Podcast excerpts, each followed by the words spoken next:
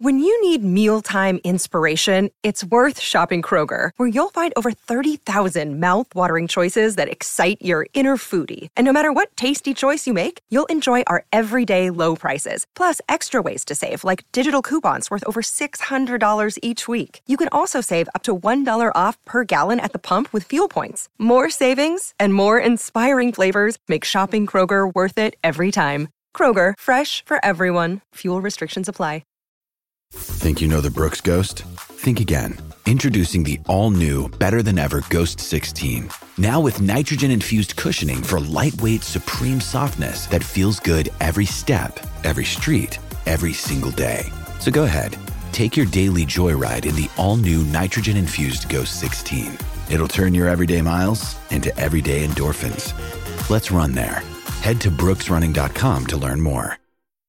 Mother's Day is around the corner. Find the perfect gift for the mom in your life with a stunning piece of jewelry from Blue Nile. From timeless pearls to dazzling gemstones, Blue Nile has something she'll adore. Need it fast? Most items can ship overnight. Plus, enjoy guaranteed free shipping and returns. Don't miss our special Mother's Day deals. Save big on the season's most beautiful trends. For a limited time, get up to 50% off by going to BlueNile.com. That's BlueNile.com. Support the podcast on Patreon by joining the It's All Cobblers to Me fan club. Every month, you'll receive access to exclusive bonus content, such as our Meet the Staff series, hear our player interviews before anyone else, and be invited to regular meetups.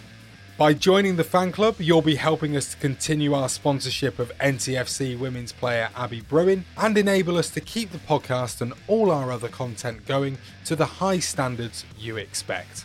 To join the fan club, go to patreon.com forward slash cobblers to me. For our 50th episode, we did ask for a win, Keith.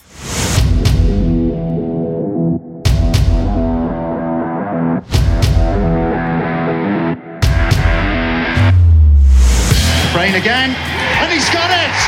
Gavin was closing in. Oh, Gavin has scored! Abdul Osman against Brad Jones to put Liverpool out of the cup and Northampton three.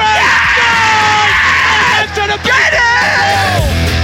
Hello, Cobblers fans. That's right, the bunting's out, the beer is in the fridge, and Neil is in his birthday suit. We have made it to 50 episodes, and we're proud to be the number one Cobblers supporting podcast on the internet. If you're tuning into our show for the first time, well, it's lovely to have you on the old duck. My name is Charles, and I share this audible delight with fellow Northampton fans Chessie, Danny, and Neil. Happy 50th, everyone. Hey, Yeah. I've got some uh, caterpillar cake, Charles. Do you want Have some? you? Yeah. I'd love some, please. Can uh, I have the head? Do you want the head or the backside? No, definitely the head, please. All right, I'll save you the head. Danny, have you got any birthday bourbons knocking around? I've got some Christmas bourbon, but I'm not allowed to open it yet until um, the uh, Christmas Coke advert comes on. be ne- be ne- next week. Second week in November Yeah. that happens. Does it? Yeah. Welcome to the Coca Cola Advert podcast. Other drinks are available. Pepsi, Mountain Dew, Carabao. Tango. Coming up on this week's show, we announce our September Goal and Player of the Month awards. Hear from Scunthorpe journalist Paul about our upcoming visit to Kevin Van Veen's Scunthorpe United, and find out at which point Chessie realised making the six-hour drive to watch the Leyton Orient game was a massive mistake. I'm Nicky Adams, and it's all cobblers to me. We start as always with a look at the last game the Cobblers played. This week, that was a pretty awful result at home to Leyton Orient. The day started well with a fantastic tribute to former Cobblers and Orient boss Justin Edinburgh, but then the wheels well and truly fell off. Keith Curle was forced into making two changes as Charlie Goode was sick, and Jordan Turnbull was suspended, having picked up five yellow cards already. Into the side came Harry Smith and Reece Hall Johnson, while Alan McCormack was named on the bench for the first time since recovering from his injury. So, guys, where do we begin? Eh? The final whistle was was good. Oh, oh really? Yeah, that was enjoyable. struggling, struggling for any Can't other positives. I mean, I mean, to be, to be fair, the only the only the only positive for me was the pod meetup at, at half time. Um, true, that, that's true. Yeah, that was nice. It was about good, the. It was about the only positive, wasn't it? Yeah, there was nothing. There was just. It was just. It was the most frustrating thing I think I have ever seen. It just was so alarming to see that with just the lack of two players, how we completely and utterly imploded. There was no sense of tactics. There was no sense of um, game plan. There was no formation. I said to Neil actually when I saw him at, at half time, you couldn't see a back line in our defence. There was there was no formation. There was no shape. There was absolutely nothing at all in that game that at all. Is that what you put it down to then, Chessie? The fact that Goode and Turnbull were missing? Yeah, but that that is a massive worry because if we are rely that reliant on two players, it shows just the complete lack of depth in our squad. And if you cannot get a squad with more than 11 players that are match ready and match fit and able to step into that role seamlessly, then you have a massive fundamental problem with recruitment at your club. And I honestly believe that we are at a point now where if we lose key players, we are going to be in an absolute world of trouble. It, it was so concerning to watch because it it there was just nothing. I cannot I cannot even remember a single passage of play where we put the ball on the floor and we moved and we played for more than 10 seconds. Uh, Danny, we've not really heard from you yet. Um, are you feeling exactly the same way? He's still asleep from Saturday. I left early, Charles, um, and it's the first time I've left early for a very long time. You left the, early? Well, with about five minutes left, yeah. No, about well, injury time. I think just as the board went up for injury time, I left because um, honestly, for the first time in a long, long time, I haven't cared if we equalised and that really annoyed me and made me sad coming back. I was like, I don't even care if we equalise right now because we haven't played well. We're, there's nothing about the performance was screaming, you know, we deserve an equaliser. I thought Orient came and set up really well. They they saw our weaknesses and exploited them straight away. They've come and done a job on us, and I just didn't. I don't know. I just didn't feel the same as I have before, as if thinking like, "Oh, come on, let's get an equaliser," because I don't feel feel like we deserved it. Um, yeah, it's just an awful game altogether, wasn't it? From start to finish, it wasn't like there was even patches, like Chessie was saying. There was no patches of the game where we thought we might get, we might take the lead or we might get back into it, from what I remember. Um, and yeah, it, it, wasn't just the defence that it, it, um, it affected. Goode and Turnbull being out, was it? It was affected the entire starting lineup and not that that's an excuse, but I think, it, as Chessie was saying, it really exposes us to a lack of squad depth and that lack of leadership once one or two people come out, and it's a massive concern. I've actually seen on social media over the last couple of days a real split, a real divide, it seems, in the fan base. Um, for a change. There's those that are, yeah, for a change.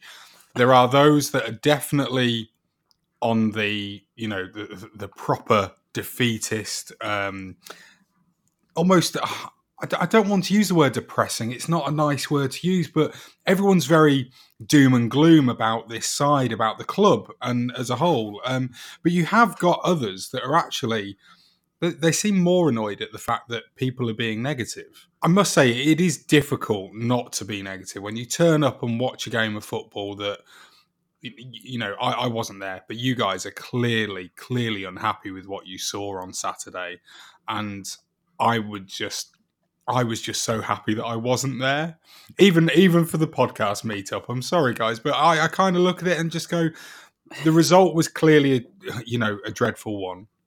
The performance sounds like it was, it was next to awful.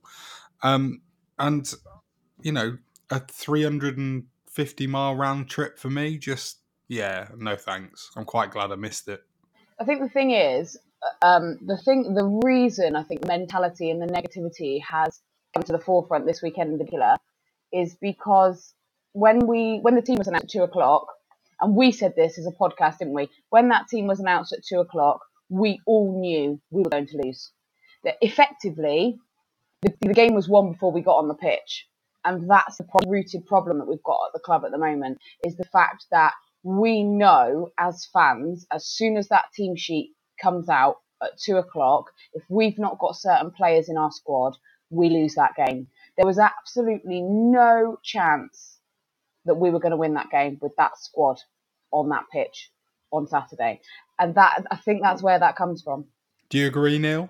Uh, yeah, it was it was demoralising on Saturday, is how I'd describe it.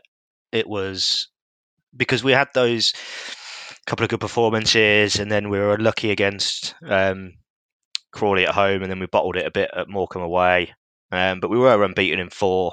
Nothing, not a great long run to shout about, I guess. But five, was, five, Neil. five was it? Sorry, five. Um, and I, there was nothing on Saturday. Honestly, there was usually I, I, I do come away, even if we've been poor, there's usually a positive from somewhere. But honestly, I couldn't think of one positive. and it's pretty concerning. I mean, Keith Curlin in his post-match interview, he, he mentioned the fact that Charlie Goode rang in sick or rang the sick line um, at 10 a.m. Saturday morning, and he mentioned it about 417 times. Um, uh, uh, and look, these things happen, and that shouldn't have that big an impact on on the team or the squad. You should have someone ready to step up and step in and stuff. And it wasn't working in the first half. The formation he was playing, it was not working at all. You could see that relatively quickly. Um, and he didn't change it until about I don't know, must have been about sixty minutes, I think, sixty-five minutes. It was it was seventy because I text I text I text Sean and said he just made a triple substitution. It was seventy minutes. Seventy minutes, and, and even those changes were, were quite frankly ridiculous. Um, I mean, he, it, there was a chorus of boos when when it, when Andy Williams' number went off. Um, which I understand fully. I, I, think you know you're losing a game one 0 You're going from having two people up front, albeit one of those is Harry Smith, um, to to only having one up front after the substitutions, which is Vadaine Oliver. And Vadaine Oliver, he, he he actually wins a lot of flick ons and he wins a lot of the ball. The problem is, whenever Vadaine Oliver's on the pitch, it's usually only him up front. So it's not. It's I, I don't understand what his think his thought process was, and I don't.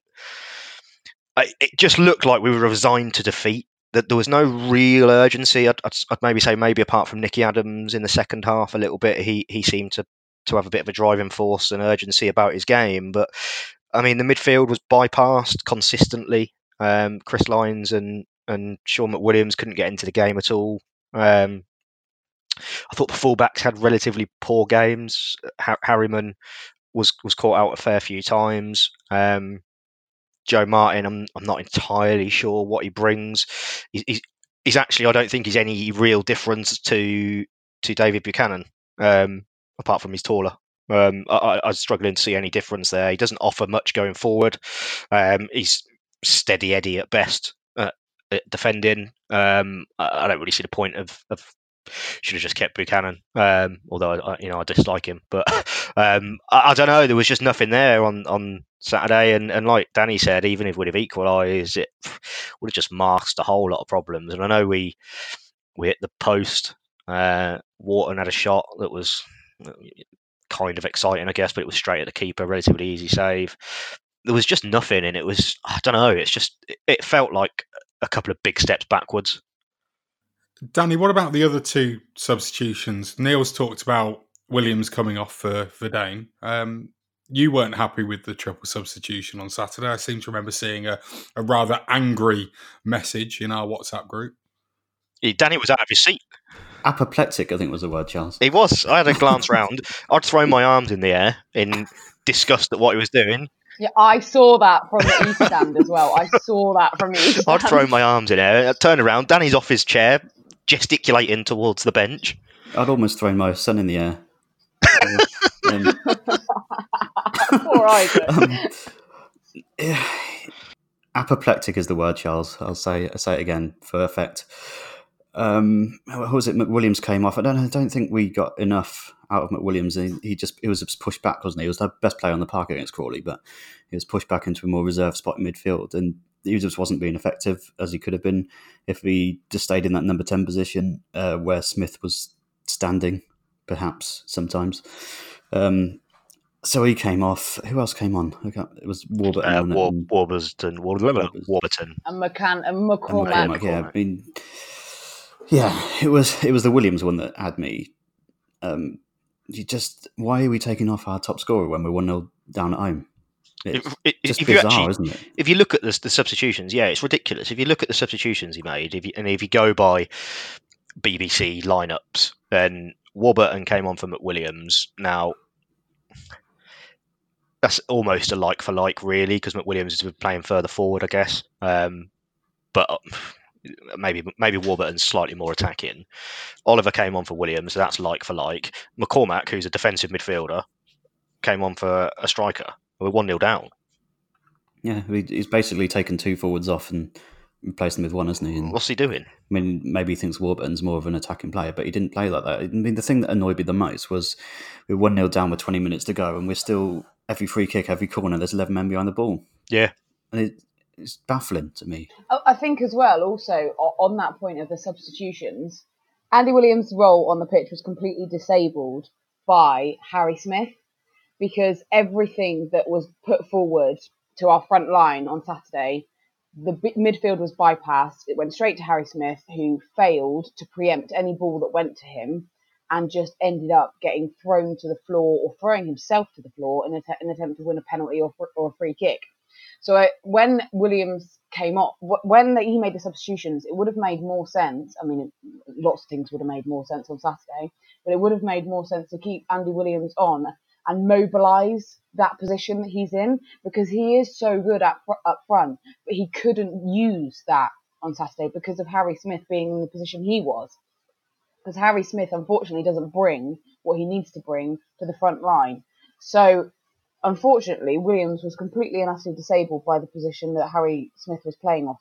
And I think had Andy Williams stayed on the pitch when that substitution was made, we'd have made more progress. Why he took him off, I have absolutely no idea because that was our only real um, hope of, of getting the ball into the penalty area.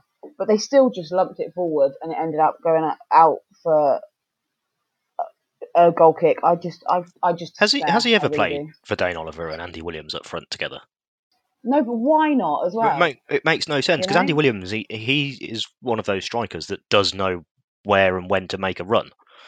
hmm And, Exactly. And He's an out and out goal scorer, isn't he? He's, Yeah. he's, that, he's got that kind of old school, I'm going to finish a chance kind of thing, isn't he? Yeah, and Smith was look, he, Smith was crap on Saturday, wasn't he? He was atrocious.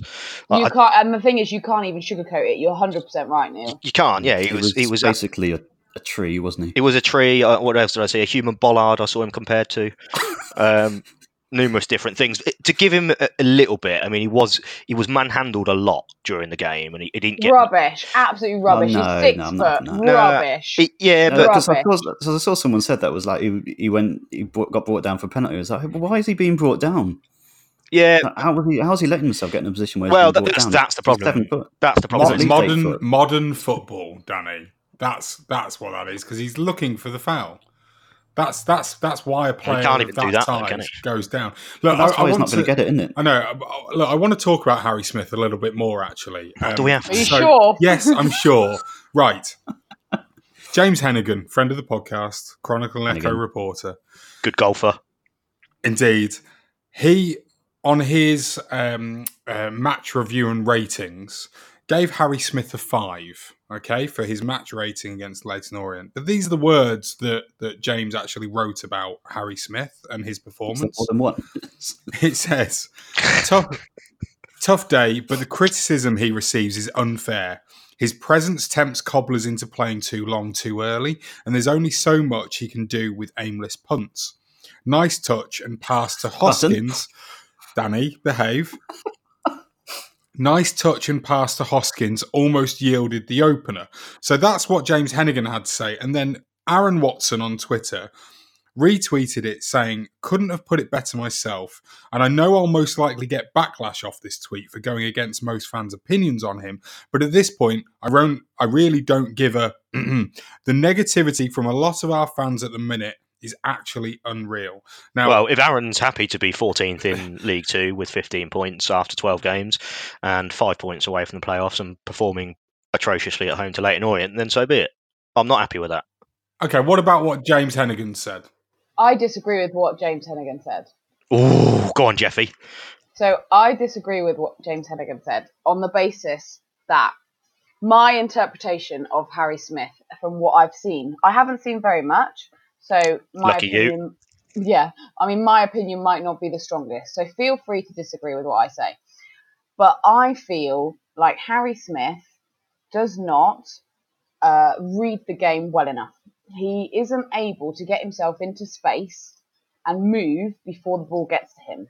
He waits and anticipates the ball, and then it's too late. I mean, I remember when we uh, were struggling last year, Shay Facey did the same. He would just wait for the ball to arrive at his feet, and then by that point, it's too late. And and the attack or or the defense, whichever position you're playing in, is completely nullified by the opposition. And I think for Harry Smith to really achieve as a footballer, he needs to start working out and reading the game and where that ball's going to and what space he needs to move into because he's getting found out out by average defenders. And if you're getting found out by average defenders in poor League Two sides, then you're never ever going to do anything. It ha- you have to be able to move into space and time your runs right to get what you need to do, and he's not doing that. Is it any surprise, any of this, out of interest, as a as a question? It's not like he's, you know, torn up trees elsewhere, and it's not like he's been a world beater for other teams or anything. He he's he's not got a he's not got an illustrious career behind him. He's a he was a bit of a punt, wasn't he? Probably I'd suggest based off that one good game we saw him have against us at Sixfields. I thought before he signed, I thought he was a lot more mobile than he than he is. But are you basing that off that one game that he played against us?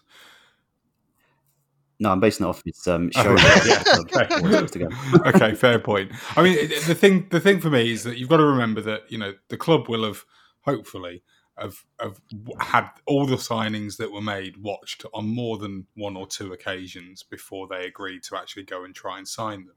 Now, it might be a case that with budget reductions or with just you know having to overhaul the squad by such a degree that what what Keith Curle had to do in the summer is maybe go for players that he wasn't necessarily thinking you'll be here for the long term. Remember, Chris Wilder did that um, when he first came in. He signed players that essentially he knew were stopgaps.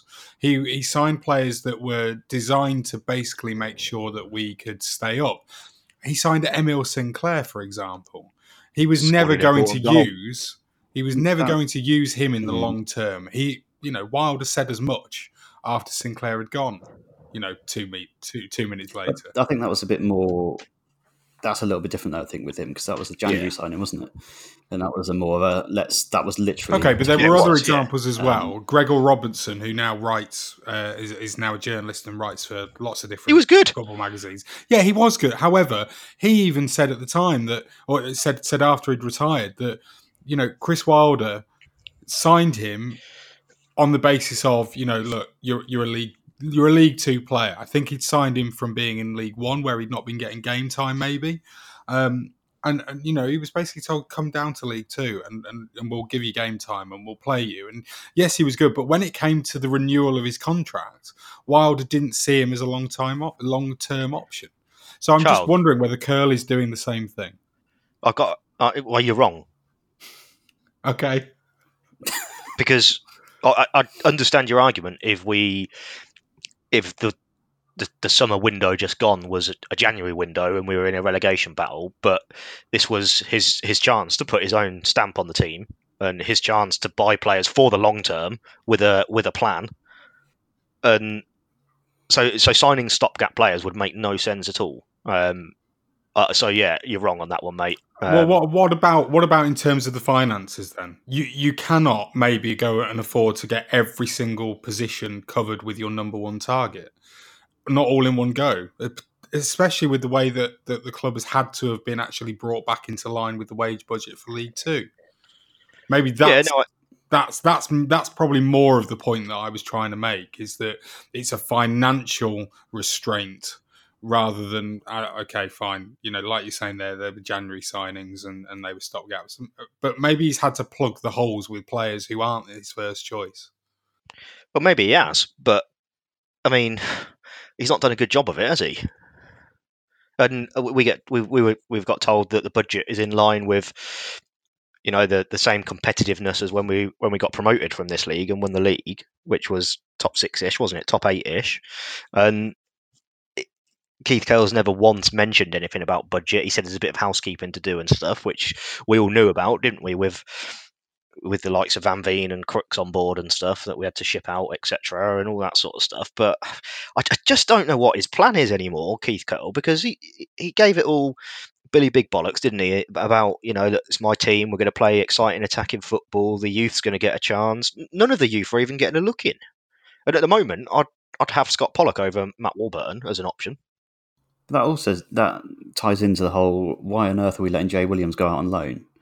Um, when I mean it's easy to say in hindsight because we're only now realizing that he could have just come in and plugged the hole at the weekend, but it seems an odd decision to me to not have backup for Turnbull and Goode because he could have played in either of those positions from what I've seen of him.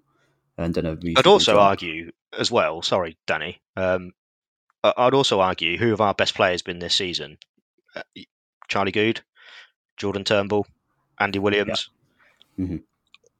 Sam Hoskins. About, I was just about to say Sam Hoskins I mean, honestly, as well. Yeah, potentially yes. Sam Hoskins kind of, and and without Di Cornell for me as well. Joking we and so, Cornell, yeah. yeah right. Yeah. So all of those players were with us last season. That's an excellent point. Mm-hmm. and I think as well on that point, Neil, we need to remember that Harry Smith is not the only poor player in this squad. Absolutely, and yeah, I think absolutely. he is he is taking an awful lot of the flack, maybe rightly so because he is massively underperforming, but he's not the only one, and he is also only a human being. So we need to be very careful as fans, not not on the podcast necessarily, but just as a fan base that actually he's taken a lot of flack for eleven players, and he is not the only one that is is really disappointing regularly. He's not the only one. Mm-hmm. No, he's not. You're right. I'm not. I'm not completely convinced by Harriman yet. Well, the best left, the best right back in the league, or the best full back in the league. yeah, yeah, yeah. I mean, we looked at the team sheet, didn't we? We are all like, "Oh, Reece Johnson's in there." You know, we had the usual. He wasn't that bad. He wasn't that bad. I, he did all right. I, I know. I was going to say he, he, he, he had a decent game, and I thought he he made some good interceptions and good blocks and stuff. I mean, Harryman just got absolutely taken to tout to pieces on uh, by um, was it was it Brophy? Yeah. Who scored their goal every, every time? Just it's one of the gingers. They had a few, didn't they? Well. Um, yeah, um, he just had him. He had him on toast every time, didn't he? And just yeah, I'm I'm not convinced by him yet. But I think on the negative thing, I, I, it's easy to kind of jump into the whole negative thing again. But I think we have an eleven, and I think the eleven is okay and it's decent and it can challenge because we've seen that from the last few weeks of keeping the same team and showing some signs of progress. And I don't think we should forget that. But it's this game has really highlighted the fact that we haven't got much in terms of backup. Okay, right. Let's leave that bit there then. We'll obviously come back to um, where we think the team is heading when we preview our next game against Scunthorpe. I'm Chris Hargreaves, and it's all cobblers to me. Danny? Yeah. Have you ever coached a football team? I uh, can't say I have, no. Chessie? Yep. Have you ever been the national team manager for a country no one has ever heard of? Definitely not. Well, Cobblers fan Justin Walley has, and he's written a book all about it. One Football No Nets is available to buy on Amazon. Just go to amazon.co.uk and search One Football No Nets. It's a great read, and you'll be supporting a fellow Cobblers fan at the same time. Paperback copies of One Football No Nets are available for twelve ninety nine plus postage and packaging, whilst Kindle editions are just eight pounds ninety nine. Postman, Neil, Postman, Neil, Postman, Neil. His black and white cat. Lots and lots of views on the postbag this week, and as you can well imagine, they're all entirely positive. Are we ready to dive deep into the bag, guys? Oh, I'm diving. Dive in. Speedos first. Speedos first. First off, actually, which I, I thought was an interesting comment. This is from from from someone called Luke on Twitter. He's, hi, Luke. Hi, Luke. Um, he's he's not a Northampton fan, um, so no doubt he won't be listening to this podcast. um, uh, but he said he was never liked him anyway. he was at the game on Saturday, and he said a shocking performance in general. Um, but Dane Oliver really made the difference when he came on, won everything in the air. What do we think? He didn't completely make the difference, did he? No.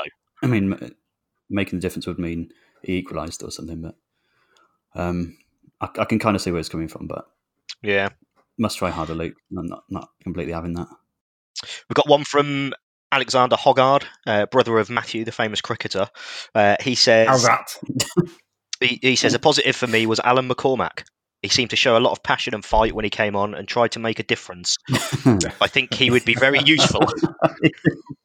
I don't think passion's the word. Jesse, you should tell your you should tell your angry story. Yeah, I I mean I can't, but I'll tell it in so much words. Um, he Michael Harriman was on the side of the touchline. He went to take a throw in. And Best a, back in League Two. Yeah. according to Ian McCormack, it was far too slow, and twinned with many many expletives. Who's, who's, Ian McCormack. Ian, McCormack. Ian McCormack. Sorry, Alan McCormack. Oh, what? Um, I don't know what I'm trying to say. Right, so he's, McCormack, in no uncertain terms, basically told Michael Harriman that he was taking far too long. But the language used right in front of the East Stand was rather colourful, shall we say. Did he say, What the fork are you doing? Uh, yeah, and a bit more. Oh, he went. He moved on to spoons. Hey, who doesn't love a good fork and spoon?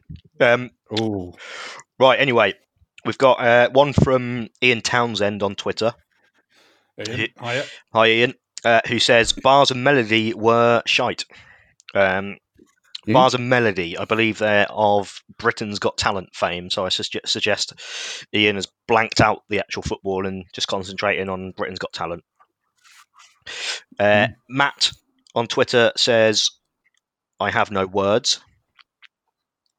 Uh, he had a couple. Um, yeah. Dan Clark on the Twitter said, "When Harry Head on a Stick Smith is in the starting eleven, you know it's going to be anti-football hoofball. Lines of McWilliams non-existent as a result. Reef RHJ not a centre half, but that's not his fault. Harriman far from the best fullback in the league. Does anyone remember Joe Martin? By the way, uh, yes, he's our left back. Is he? One of the more interesting tweets we had after Saturday's game was from Ian Thompson, who's hi Ian. Um, so you can find him on Twitter at the Cobbler 1972, which suggests he was born in 1972. Um, or he's just he, a big fan of the 1975, three years early. Or he was the first Ian, or not the sorry, the 1972nd uh, the Cobbler. I'll, I'll be honest, Danny, you should have worked that out beforehand. uh, anyway, back to Ian. He, he's he's calling out Charlie Goode, uh, and he says if Charlie Goode had any guts, he would have played today. I don't care what illness it is. Players and especially skippers back then would not back down from matches, even if they were injured or ill-stricken.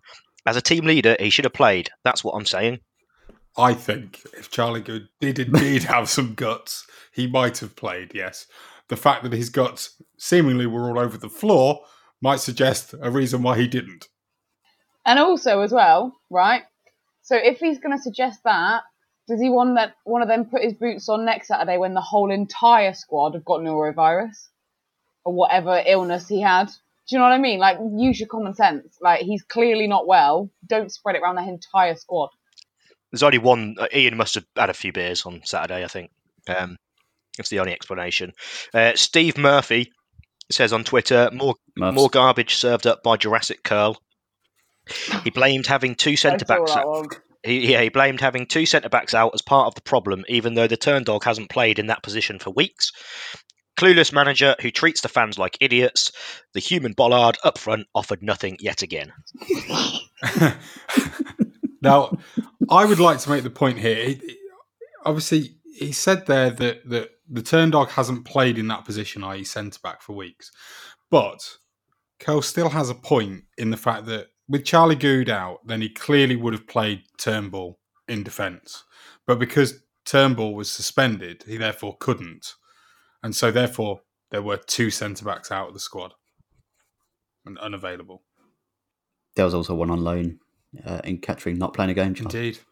But they didn't they say that it was too late to recall him because Charlie Goode only rang in at ten o'clock in the morning.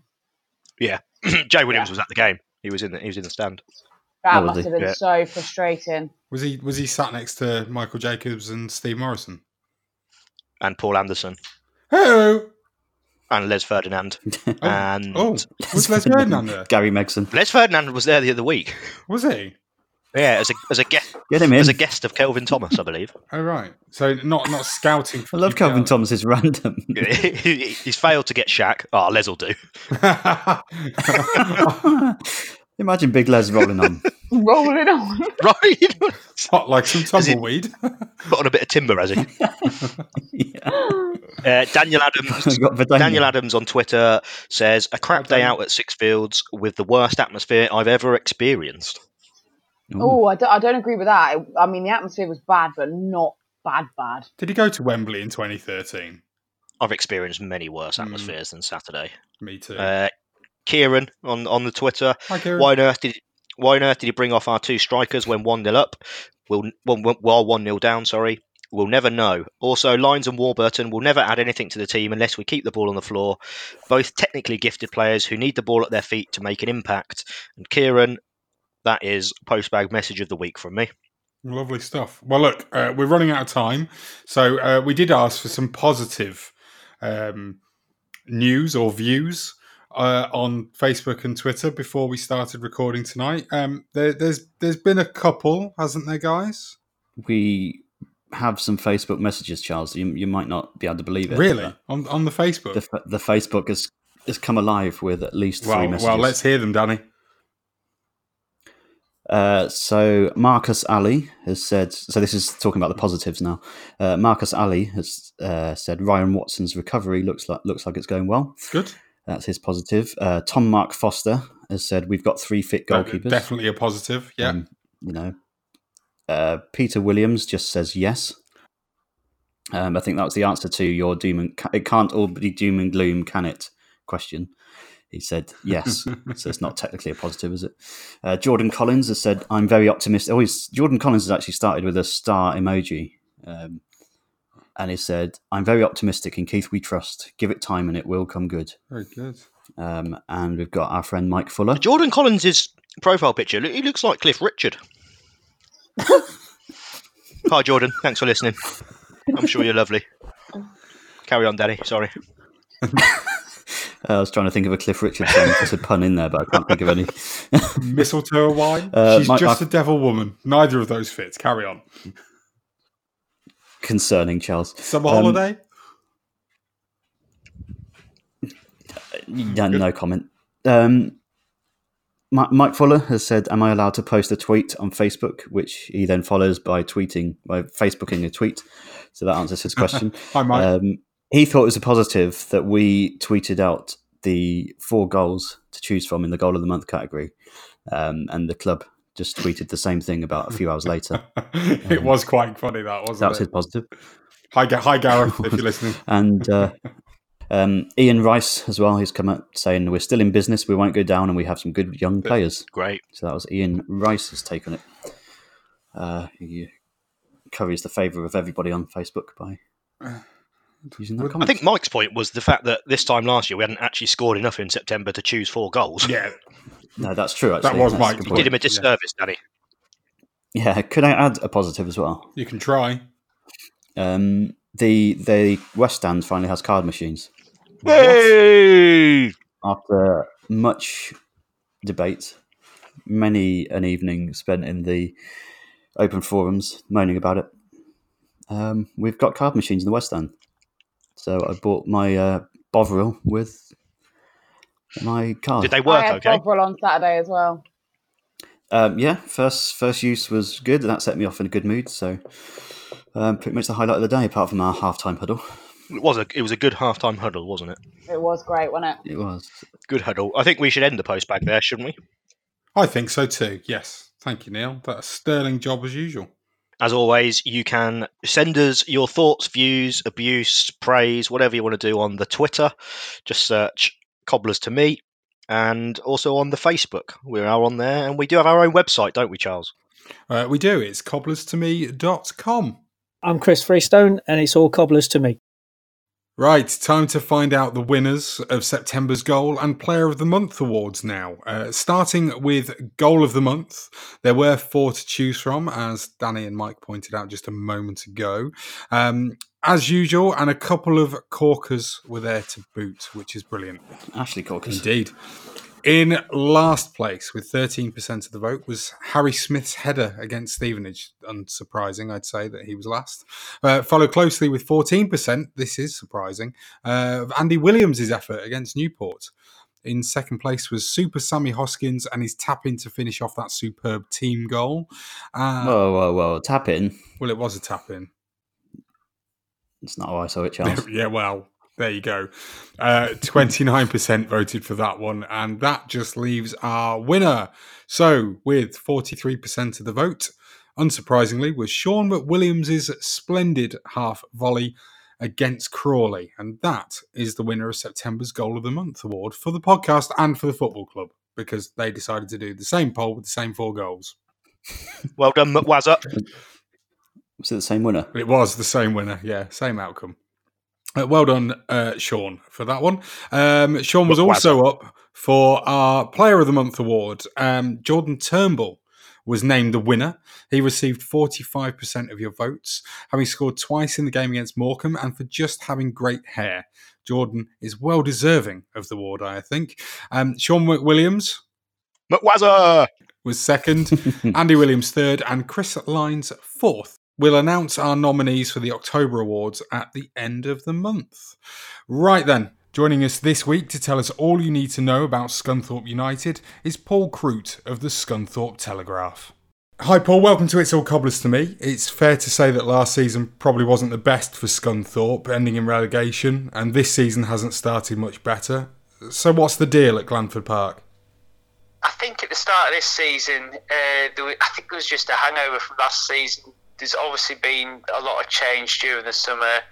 Uh, obviously, the new manager coming in, um, he's brought, he's wanted to bring his own players in. So we've had 11 new players join during the summer, and I think it's just taken a bit of time time to gel. Really, we've also had dreadful luck with injuries. We've had, I don't think we've had a settled side yet. Um, we've had people like Lee Novak's been out.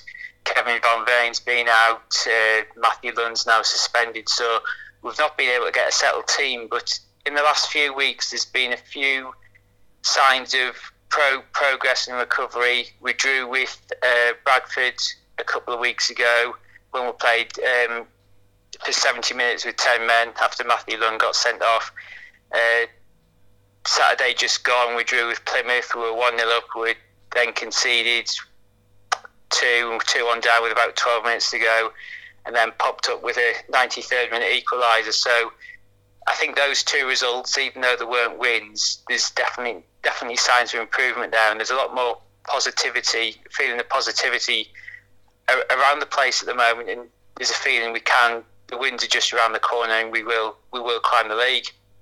So yeah, despite those poor performances. I mean, you've only lost twice at home this season uh, 2 uh, 0 on the opening day against Swindon, 1 0 against Carlisle, but that was also way back at the end of August. So uh, you've not done really badly, I wouldn't say, especially considering how early in the season we are. I, I mean, is it all just down to that hangover of relegation that you mentioned?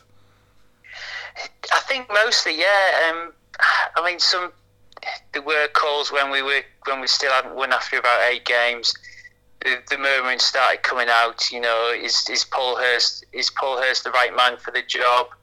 Um, and I think people were just saying, first of all, it's only eight games into the season, and second of all, the number of managers we've gone through over the last four or five years, we need we just needed some stability. The chairman came out, I think, after the defeat at Mansfield, and he says Paul Paul Hurst has got my back in. This is a long term two two year plan, and he he felt the results were, were getting better, the performances would get better, and at, at the moment they are. Um, I think we just we just need to turn these draws into wins because although we are now scoring and we're not conceding as many as we were, um, there, there always seems to be just maybe a defensive mistake in there now and again. If you, if you can just cut those out and keep scoring at the rate we are, um, we should be able to start picking up a, a, a few wins. So, how are the fan base taking it at the moment? I mean, Northampton's fan base at the moment are quite um, down in the dumps, let's say, um, and we've won many more games than you have already this season. Um, I think the fan base, I think they are, they're, they're again, they're starting to see the improvement. And I, I know I've sort of mentioned it already, but that that's what it is at the moment. It's just they're seeing the improvement. It was pretty.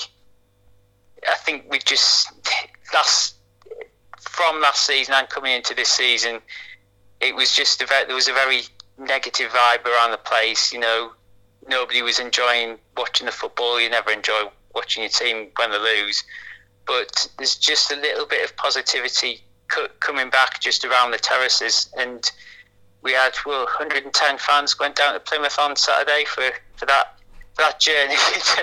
it's uh, very good for a town of our size, and they were, they were rewarded with um, rewarded with something on the way back. And like I said, the Bradford game that seems to have possibly been the turning point. That's when you felt a bit more positivity come back. So yes, it was it was not great at the start of the season, but it's starting to get better. You mentioned um, our friend Kevin Van Veen before. Um, how's he been this season? Has he been moaning about being back in League Two at all? it's been a bit hard to judge Kev this season because uh, he just before the start of the season, Paul Hurst said he was on the periphery of the first team. Um, I think Paul Hurst had seen what what has been said about Kev before that yes, he's capable of scoring brilliant goals, but it's always his work rate that gets called into question.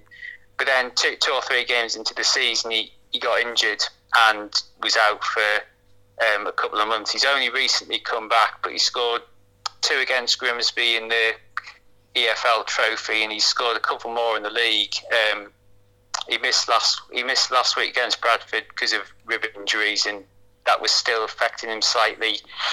Um, on Saturday, but he, he did have a couple of good chances. He, he should have scored. He missed uh, quite an easy chance, um, which could have put a different complexion on the game. But I think he's realised he needs to work. Maybe Paul Hurst has been the manager to finally get that work rate out of him because Hurst has been saying, and he said this openly, he says, I'm not surprised when Kev scores a 25 yard screamer because we all know he can do that, but it's his work rate that he needs to work on. And at the moment, that seems to have seems to have got into Kev, but he's got to do that on a consistent basis. He can't come in and score, you know, work hard for one or two games and then you know go missing for five or six. He's got to come in and do it consistently. If he, if he can do that, we'll we'll maybe see, he'll maybe realise the potential he has.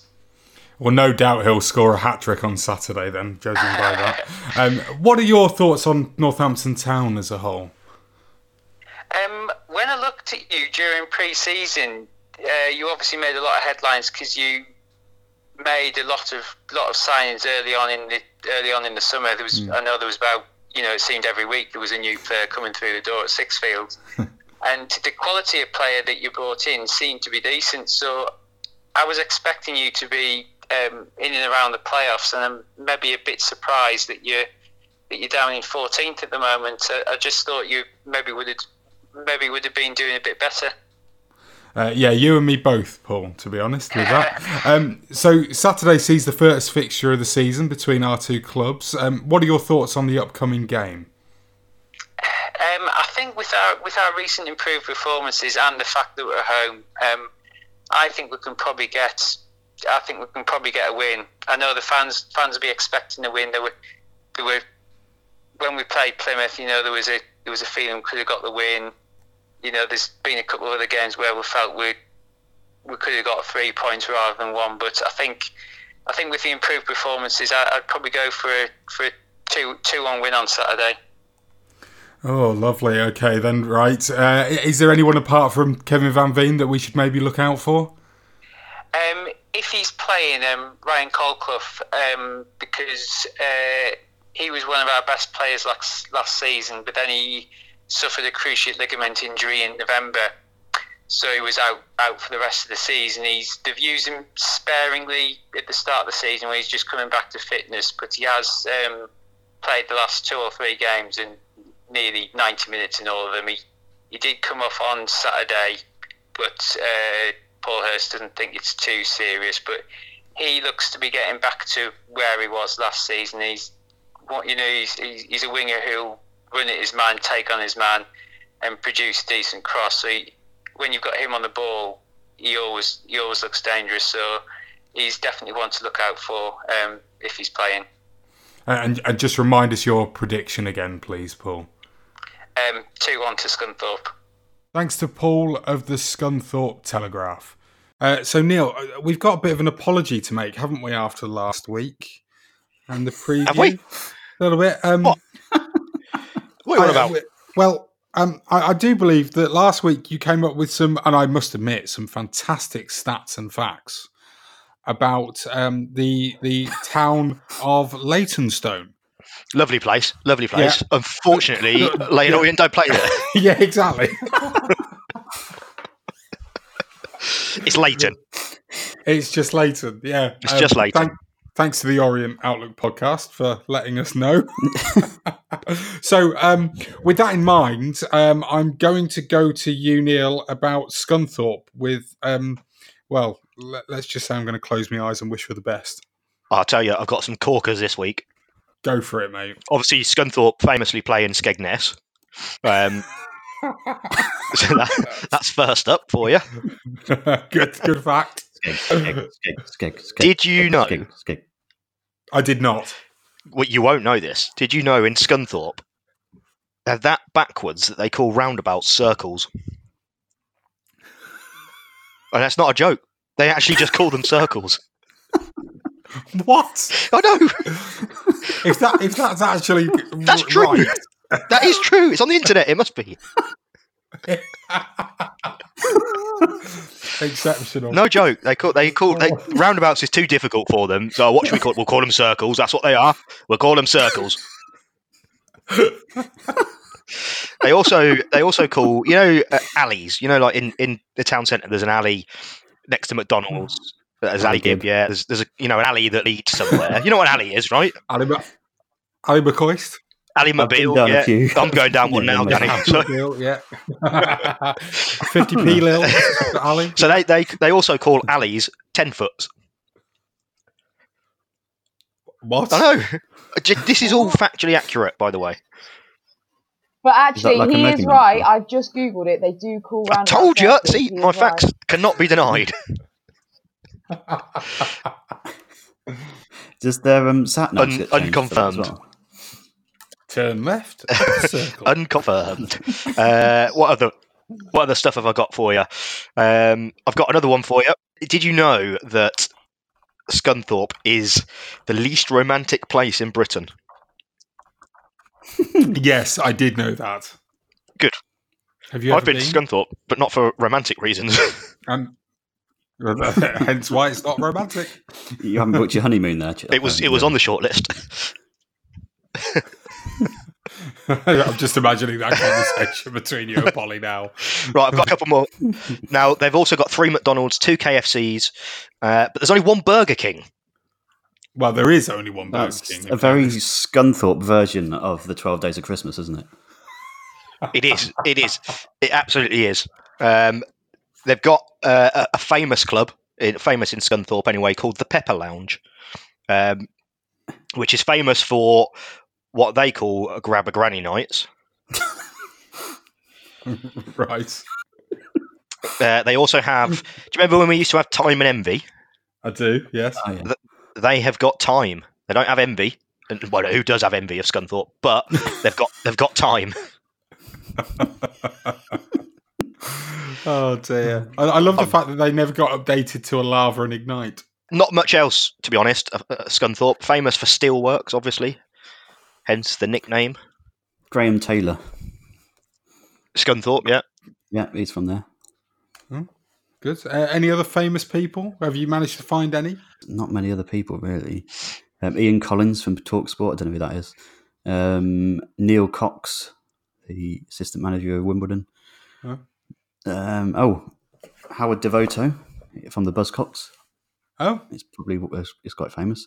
Um, Ian Matthews from Fairport uh, Fairport Convention, and uh, that's about it. Really, it's not. Can I just just say that I, I, I mean, we know we've not been doing this little segment for long, Hmm. but Scunthorpe is the most boring one yet. When when I do this research and look into places, usually there's a fair bit of information. I, I've really struggled with Scunthorpe, and uh, one of the one of the key notes is that uh, the Scunthorpe Co-op Junior Choir from surprisingly from Scunthorpe won the title of BBC Radio Three Choir of the Year 2008. what a fact! That's one of the big facts about Scunthorpe. So, and that's under their culture section. So there's not much going on there. I'd say get up there for the football and get out. Okay, well, let's actually go to the football then. Um, last time out, the Iron drew two all away at Plymouth Argyle. Uh, now, I don't wish to alarm you guys, but the last time the Cobblers beat Scunthorpe was in April 2007. Uh, the game is actually best remembered for one moment. Can any of you remember what that was? Ooh, when was it? April 2007. That was that was the game, if I remember right, where we had a march from the town into Sixfield, wasn't it? Uh, it was. You are correct. Yes, Danny. It was a well done. last minute winner from Michael Jacobs, was it? Uh, Bradley Johnson. Bradley Johnson, sorry, wrong wrong old time player. But yeah, Right, Wrong yeah. name. it was that Wrong day, name. wasn't it? 'Cause that was, a, that was, a, it's, um, that was League One, wasn't it? It was League One. Yes, right. Yeah, that was yeah, good. a last One minute them- Bradley Johnson volley, if I remember, from a corner. Yeah, because they were just about to go up as well, weren't they? They were, they were came with all their balloons and Yeah. and uh, I was about to say graffiti, but that's not right. they came with their confetti. That was it. Ticker it was tape kind of and like a longer version. It's like a longer version of the Grimsby game, but like Yeah. dragged out through the whole game. So they thought they were going to go up, and we scored the last minute and sent them packing. Indeed. Um, anyone want to have a stab at the year in which the Cobblers won their last game against Scunthorpe away from home? Nine, Okay, 1972. 1564. Nope. 1980. Oh, Daniel. It's almost as if you looked it up on Google. You cheeky rascal. There was that game where it was four four, wasn't there? Remember that when when we were like four? Were we four 0 or four one down? I, I, I don't know. I wasn't And it born. finished. That's depressing. When was the 4 4? Four four, two thousand eight. Was it? Yeah. I don't remember. They, mo- they were probably they just. were, I remember that. No, yeah, I they remember 4-1 up that. on fif- 51 Yeah. minutes. Then Giles Coke, Danny Jackman, and uh, Danny Jackman again. He scored from a corner, pretty much. Is it, Um, was that away from home? I mean, what a I mean, uh, Coke and Jackman are two players I want to forget. Anyway, that was away from home, Charles. Yeah, four four. You can guarantee that Scunthorpe were distracted by the, the choir situation at that time. It was the same same year. So. Kyle Walker Well- played for us that day. Oh, Oh, I love don't Kyle. stop it, Did, Danny. uh, as did Leon Constantine. Ah, so, uh, ah. Oh, it wasn't wasn't all good, Neil. Don't No. worry. well, yeah. So uh, you were quite right, Danny. 1980 was the last time that we won at Glanford Park. Um, so what do we actually expect from the game on this coming Saturday? Then Scunthorpe are 22nd in League Two, and um, yeah, they've only won once this season. Brilliant. Che- Chessie, um, are you expecting a reaction from the Leyton Orient defeat? Absolutely not. We're going to lose 1 0. I've, I've not asked you your prediction yet, but fair play for just getting in there. No messing around. That's what's going to happen. I enjoyed that. Kevin Van Veen's going to score, isn't he? Of course he's going to score. Yep, absolutely. Guaranteed. And he's going to go wild with the celebration as well, isn't he? He's going to he's going to celebrate like he's just scored against Man United or something. Like, um, was it Adebayor, Adebayor who ran the full length of the pitch to taunt the away Yeah. fan? Yeah. Oh, nasty! It's going to be horrible, isn't it? It's going to be horrific. And I'm very glad that Scunthorpe's a long way. Give him a 1 0 head start. Van Veen. There you go. Job Just done. put him on the score sheet. um, yeah. I'm not expecting mu- expecting much, to be honest. Um, Turnbull will be back, I guess, and I assume Goode will be back. They've scored one less goal than us this season. It's not no, it's not saying much. Uh, they have conceded eight more goals than us, so I guess there's scope there for us to to get a few. I don't know. I mean, It's hard, crap? isn't it?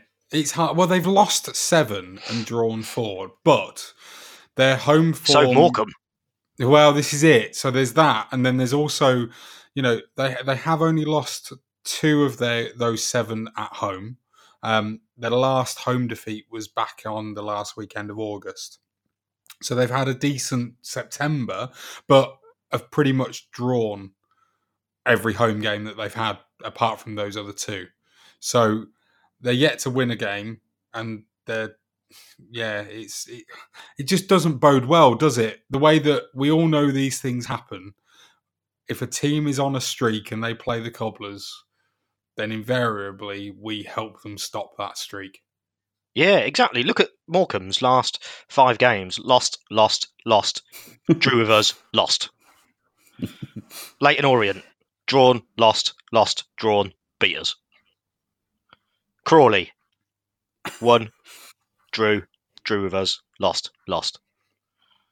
Basically, we're if you like you said, Charles, if you want to get a result, play us.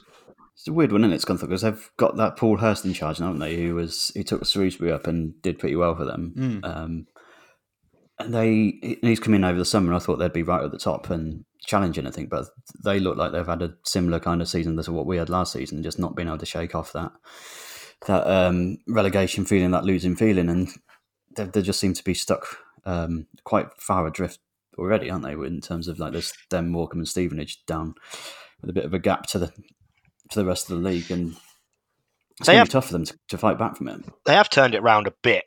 they, they had a really bad start, didn't they? Um, Mm.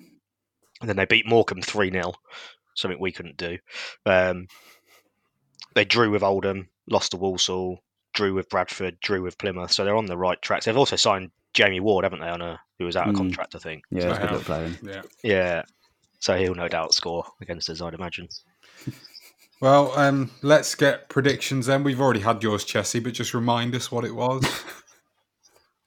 1 0 Van Veen. okay. Um, Danny? I'm going three all. Wow. Is that in response to the four-all draw that you reminded of, reminded of us before? It's yeah, it's in tribute to it. In tribute, lovely. Goal scorers then. I think uh, Nicky Adams will get off the mark. Obviously, Van Veen, hat trick, Scunthorpe. Of course. Um, Nicky Adams, uh, Sam Hoskins, and Paul Anderson. oh dear. Um, Who um, is not John Anderson from Gladiators, which disappointed me. Oh, it's a shame, isn't it? Um, right, mine. Um, I, I, I think we're going to get back on track, and uh, we're going to Back on cafe track. Back on cafe track. Indeed, um, two goals apiece. I think. Um, That's getting back on track, is it? well, well, back on. It'll be back on the Draw? uh, yeah. Well, yeah, back on the back on the Desmonds. Um, Right, okay. So uh, Ooh, Chris Doig's there as well. is he? Chris Doig's the assistant manager. Oh, I did not know that. Doigy. So, Doigs. blast from the past. Yeah, two all draw. Uh, Van Veen brace, obviously, um, and um, for for us, um, Charlie Goode's going to score, um, as is um, Shaun McWilliams, I think, um, and uh, and that will be it. Uh, and and and yeah, I back on track with a draw. Neil, Uh, 5 1 Scunthorpe. Things we laugh, that's not I was unrealistic. going to say probably the most realistic of them all. I was going to I was going to predict a more positive result, but just while you were whittling on about the nonsense you were talking about, Charles, I had a had a quick look through so the I had a quick look of through the. Scunthorpe's. uh, I had a quick look through the Scunthorpe squad, and, I and I started to get a bit concerned and panicky. So I'm yeah, I'm going five one Scunthorpe. Uh, who's going to get our goal? Uh, but but Dane Oliver is going to open his open his account. Oh, lovely. Okay. Well, um, thanks very much, guys. That's brilliant. We we've run out of time for any other business this week, unfortunately. Oh. R.I.P. AD the Boothroids. So that's all we've got time for this week. Don't forget to subscribe and leave us a review on iTunes or wherever you listen to us.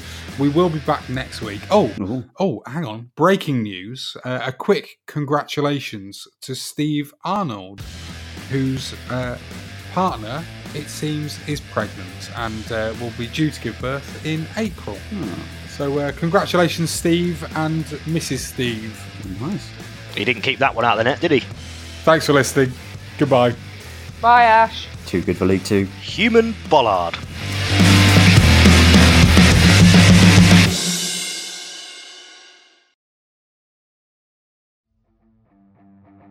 Support the podcast on Patreon by joining the It's All Cobblers to Me fan club. Every month, you'll receive access to exclusive bonus content, such as our Meet the Staff series, hear our player interviews before anyone else, and be invited to regular meetups. By joining the fan club, you'll be helping us to continue our sponsorship of NTFC women's player Abby Bruin and enable us to keep the podcast and all our other content going to the high standards you expect. To join the fan club, go to patreon.com forward slash cobblers to me.